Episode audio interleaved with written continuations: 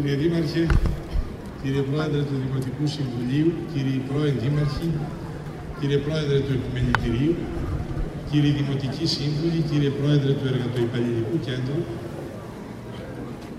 αγαπητοί προσκεκλημένοι, φίλοι, συμπατριώτες, δεν θα κουραστούμε ποτέ κύριε Δήμαρχε και κάθε βράδυ να γίνεται. Αρκεί να έχουμε, να θεμελιώνουμε, να εγγενιάζουμε, να εισερχόμεθα σε τέτοιους χώρους που αποτελούν πνεύμονες πολιτισμού, αλλά περισσότερο από όλα είναι η μαρτυρία ενός άλλου γεγονότος. Αυτό που λέγαμε μόνο το πρώτο ημιστήχιο, το φιλοκαλούμε με τευτελίας που έλεγαμε στο σχολείο κάποτε.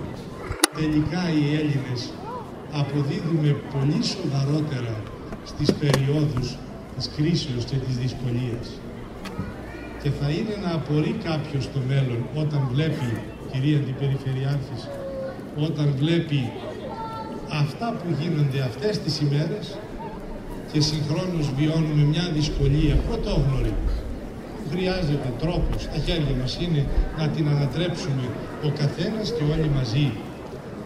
Το γεγονός είναι ότι στον τόπο μας, στην πόλη μας, με τη φροντίδα σας κύριε Δήμαρχε, με την αγαστή συνεργασία σας με όλους τους συνεργάτες και τις υπηρεσίες σας, αξιοποιώντας αυτό που δικαιούται ο λαός μας και ο τόπος μας, ένα τέτοιο ιστορικό σημείο, που ήταν κάποτε σχολείο, εσείς ξέρετε θα πείτε καλύτερα την ιστορία, που ήταν κάποτε ένας χώρος εμπορικός, καπνομάγαζο, μέσα στον οποίο πέρασαν πολλές γενιές ανθρώπων από τον δρόμο και έβλεπαν αυτό το κτίριο και φτάσαμε να λέμε και κάποτε μήπως πρέπει να γκρεμιστεί.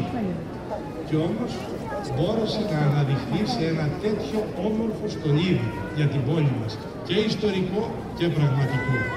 Βιώσαμε και ένα δυσάρεστο γεγονός, ο Θεός να αναπαύσει τους ανθρώπους που επέλεξε ο Θεός να τους πάρει από εδώ με ένα δύσκολο τρόπο και αφού ο Θεός τους πήρε, ας τους ανταποδώσει εκεί αυτό που τους στέρισε εδώ.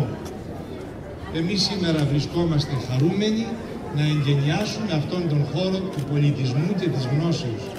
Ακούσατε που είπαν τα κείμενα, τα λέμε και μέσα στη Μεγάλη Εβδομάδα, δράξαστε παιδείας, μήποτε οργιστεί Κύριος.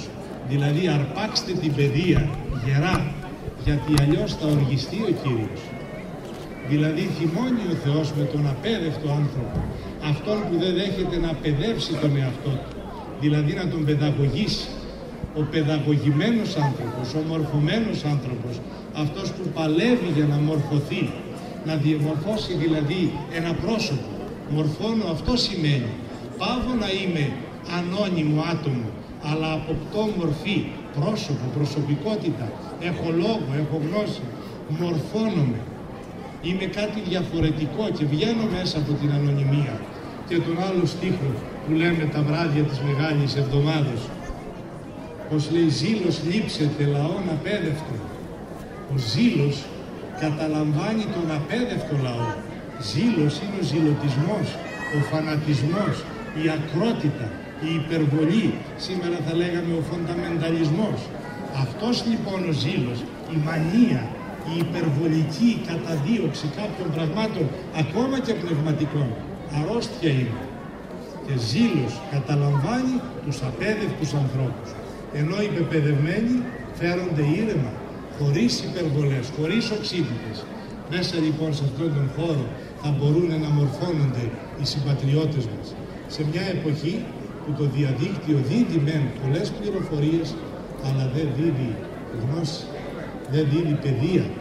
Θυμάμαι όταν, ε, δεν, δεν θυμάμαι ακριβώς τα χρόνια, μετά γεννήθηκα, αλλά αυτό που έλεγε ο Άλκης Θέας όταν βγήκαν οι τηλεοράσεις στην Ελλάδα και είπε βεβαίως οι εφημερίδες αξίζουν περισσότερο από τις τηλεοράσεις διότι τι να τη λήξεις με μια τηλεόραση.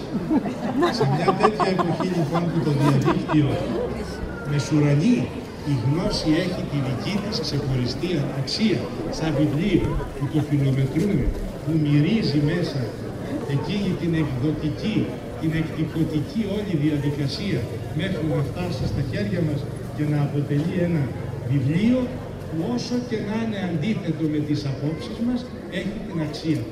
ακόμη και τα βιβλία που δεν συμφωνούν με μας, με τις προσωπικές, με τις ιδεολογικές, με τις κοινωνικές, τις πολιτικές, τις θεολογικές απόψεις καθενός έχουν την αξία τους.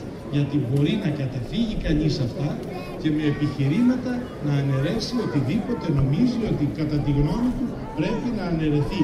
Αν αντέξει και αυτό στην κριτική και στη βάση. Για τον λόγο αυτό λοιπόν δεν ήθελα σήμερα να έρθω με άγια χέρια και έφερα ένα δώρο κύριε Δήμαρχε για τη βιβλιοθήκη. Είναι ένα,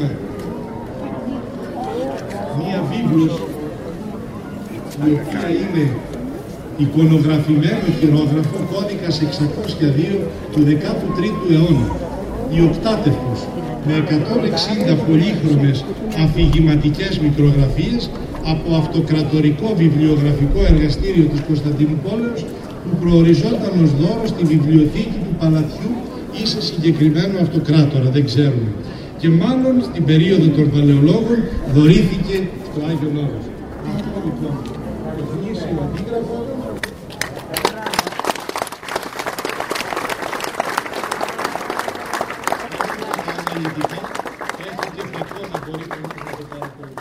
για τη βιβλιοθήκη μας για να γίνει και αφορμή και σε πολλούς άλλους που έχουν βιβλία στα σπίτια τους καλά και ιστορικά βιβλία να τα παραδώσουμε ώστε να γίνουν κοινό κτήμα για ολόκληρη την πόλη μας.